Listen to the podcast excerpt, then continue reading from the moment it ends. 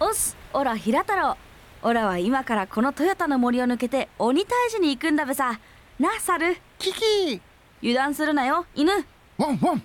準備はいいかキジちょっと待ってまだスマホの充電できてないから何やってんだキジスマホなんてどうでもいいだべいやどこで遭難するかわかんないっすから充電大事っすよオラたちは今から戦いに行くんだべいや鬼の動画撮って SNS に上げたらバズっちゃうかもしんないじゃないっすかオラたちは命を懸けて戦いに行くんだべ僕だって再生回数上がんないと生活していけないんすから命がけっすよもういいだべキジをやめてアオサギを連れて行くおマジっすかラッキーじゃあこのスマホで鬼撮ってきてくださいねちゃんと縦画面で撮ってきてくださいよよろしくですこうして平太郎は猿犬アオサギを連れて鬼退治に行くのでしたよろしくです Zip FM original podcast. Woodcast. こんにちはヒラリーですウッディーラーの樋口です ZIPFM オリジナルポッドキャストウッドキャストこの番組は森と人の距離を近づけるプロジェクトウッディーラーの樋口さんといつかツリーハウスを作ってみたい私ヒラリーがものづくりと森づくりをつなげる自然まみれのプログラムぜひ最後までお付き合いくださいなんで桃太郎って猿犬キジを連れてったんですかうんなんかあの鬼門に対して裏鬼門っていうのはね、はいはいは位置するその十二支が犬と猿と鳥だったかららしいんですよ、そうなんだうん、知らんけどちゃんあだ知らないん かいちゃんと意味あるのかとか思ったんですけど、ん知らないんか いさて今回のエピソードなんですが以前木こりさんについていろいろご紹介いただきましたけども、はい今日は大工さんについて教えてくださいはい、わかりました。あのちなみにヒラリーさんは大工の名前の由来ってご存知ですか？いやーちょっとわかんないですねあの大工っていうあの名称が登場したのはうん奈良時代に入ってからなんです。あそうなんだはうん。あの神社や寺社いはいとはいかあの朝廷の建物をね担当するこう木料っていう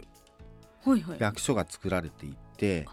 役所、うん。へーその中の職人のランクとして大工小工長上工番匠という役職が置かれたんですうーんなんでもともと大工は職人の上位者っていう位置づけだったんです、そうなんですねはいあのそれから室町時代に入ると上位職人は棟梁という呼び方に変わってはいはい建築に携わる木工職人全般を大工っていう呼ぶようになったんですへえちょっと初めて知りましたね、あのちなみに日本にはね大工の神様って呼ばれている方がいるんですけどご存知ですか大工の神様へえ、うん誰だろうあの実はね聖徳太子なんです聖徳太子あの一万円札にも載ってたはい彼ですかはいあの聖徳太子はね現代に伝わるこの大工道具を中国から持ち込んでうん日本の職人たちに広めたと言われているんですそうなんだうん、あとあの建築に携わる職人の育成とか組織づくりをして法隆寺をはじめとする寺院の建立にも、まあ、尽力したことから建築土木の守護神として信仰されて大工の神様と言われるようになったそうです。へえこうもうてっきりねこう聖徳太子イコールうん一度にこう10人の声を聞き分けられる人みたいな、うんそういうイメージしかなかったんですけどそそうですねれだけじゃなかったんですね、はい、そんな大工さんっていうのはどんな仕事をする人たちなんですか、うん大工とはねこの設計図に従ってこの建物を建てたりうんうん修理したりする職人さんのことなんですよ。はい建築のさまざまな工程に関わるだけじゃなくて時には現場監督に代わって他の職人さんや業者さんを取りまとめることもありますへえ。こう現場監督みたいなこともするんですね。そうだよね作るだけじゃないんだ。うんあへのーそういうのもやっぱり棟梁って今でああーも、はいはいはい。ねうん、今でも言われるんですか。言われるし、東洋ってあとはまああのーよく言うのは職長とかねあはいはいはいはい、うんへえあそうなんだ、大工さんっていうのは種類としては一つだけなんですかあのね実はね3つあるんですよ。おお三種類はい、多いですね一つは、まあ、一般的なお家木造住宅とか扱う家屋大工、うんまたはあの町大工町屋大工とかはいはいはいいうは言いい方をしますね。うんであとそれからあの鉄筋コンクリートの建物を、ね、建てる時に使われるこのコンクリートを流し込むうん型枠っていうあ枠を作るんですけど、はいはいはいそれを専門にやる型枠大工さんへえそれ専門とか専門があるんですよね。へえそうであとはあの社寺仏閣をはじめとした伝統建築のあのなんていうのかな修繕とうんうかんうん作ったり建築したりするのを宮大工っていうことで、まあ、この3種類全部ありまこすうちゃんと扱う建物によってこう違うんですねそうですねあの、うんなんていうんだろうなこのやってる内容っていうのかうんうな、んこのノウハウっていうのかな、はいはいがねちょっと領域がね全然違うんだわ。あーじゃあこの普段こう、うんえーこうお家とかを作ってる方とかが、うんじゃあこの型枠作るのを今日やろうとかはあんまないんですかそうあのー経験してうん修行を積んできた人だったらいいんだけど、なるほどね今日なんかあの家作って、うん明日固くやってビル建てに行こうとかそういうのはやっぱりないんだよあね。そうなんだじゃあどれか一つにこう特化した方がやっぱ多いりっそてう感じななんるですかよねち。なみにあのーやってらっしゃったじゃないですか大工さんをそう僕はねどどれだったんでいすわゆるかこの家屋大工町屋大工っていう風で家を作ったりっていうのが、まあメインねえじゃあこう選べるんですか自分がどれに行こうっていうのは選べる。なんでそれは、うんあの修行しに行く時にはいはいはいどこに入るかっていうのを選ぶとおーなんかか流派じゃないけどそんなあ感じでこそうそうそう何が作りたいかみたいな感じだねへえなんで家屋にしたんですかいやお家好きだったからああなるほどねもうもううんその子供の頃にさ、うんうん大工になりたいって思ったから、はいはいはいそのなんちゅうなあのうちの親戚の家を建てるのを見て、うん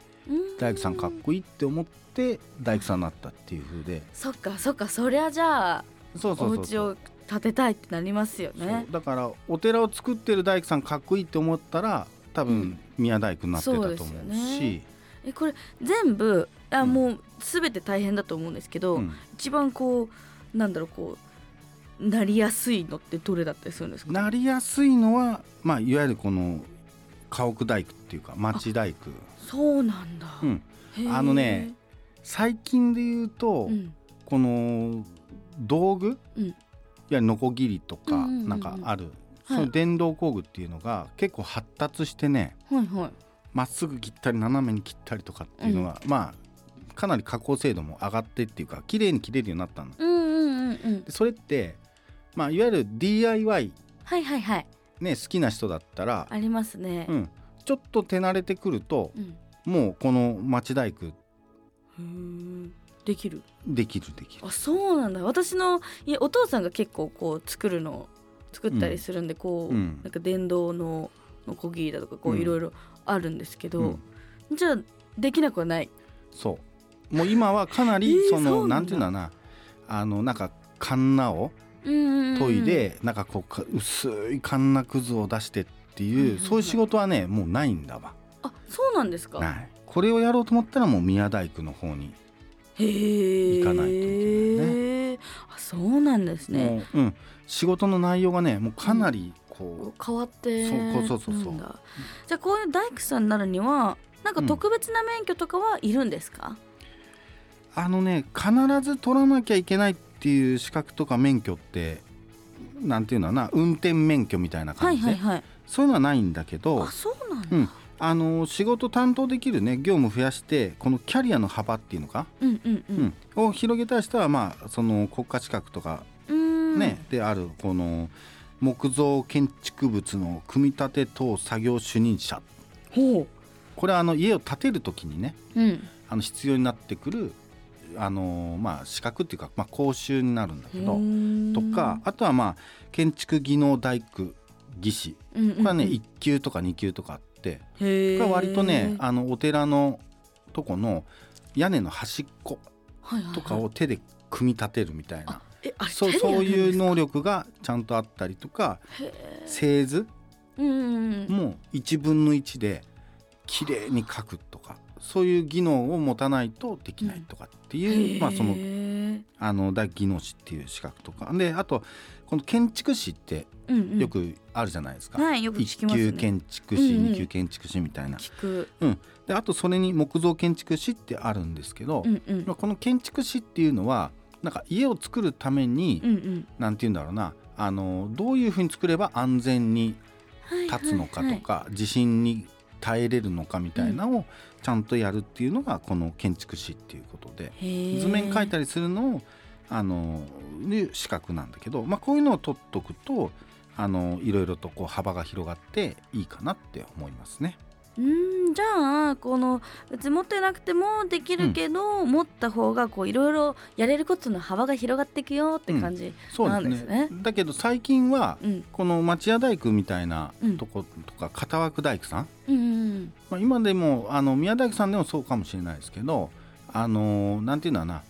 大きい総合建設業という、まあ、いわゆるゼネコンって、うんうんはいはいはいあの言うんですけど、はいそういうとこの下でやることが多いんですよ。はいはいはいそうするとね建築現場って結構危ないことが多いんでそうですよねで危険に対してどれだけその危険がこう予知とかうんうん予見できるかっていうのがまず大事になってきて、うんうんあのそのためにこういう資格を取っていくっていうことで資格がないと現場入れませんみたいなうんああもうあるんだもうもう今はそうなんだあそうなんだそうヘルメットもかぶって、はいはいはいはい高いとこから落ちないようにってベルトもつけましょうねうとんうんうんか、なるほどねそういうのも全部やんなきゃいけなくてここれは業種に業種っていうか、まあ、種類関係なく、うんうんみんながやん持なっくてるえー、樋口さんはこういう資格は持ってるんですもうかもちろんもちろん。おおどれを、どういうの持ってるんですかえーっと僕だとこういうなんていうのはな、あの作業主任者とかはいはいはいであとはねあの技能士のえっと習いに行く職業訓練校っていうところがあるんですけど、はいはいはいそこのね訓練指導員のお免許とおかへえじゃああ教ったりえれるんですねそうそうそうそう昔大工だった時は若い衆うんうん高卒でね採用してはでその訓練校に行ってもらって、まあ、ちょっとしスキルっていうかね、はいはい習得してもらったりその時の同級生で横のつながりもできるでしょいはいはい確かにそういうためにちょっと行ってもらったりとか、なるほどうんね、そのためにこういろいろとこう細かい資格っていうのかなうんうんそういうのは取ってる。おおそうなんですね、今日は大工さんのいろんな情報を知ることができました、樋口さん今回もありがとうございましたありがとうございました。ウッドキャスト次回もお楽しみに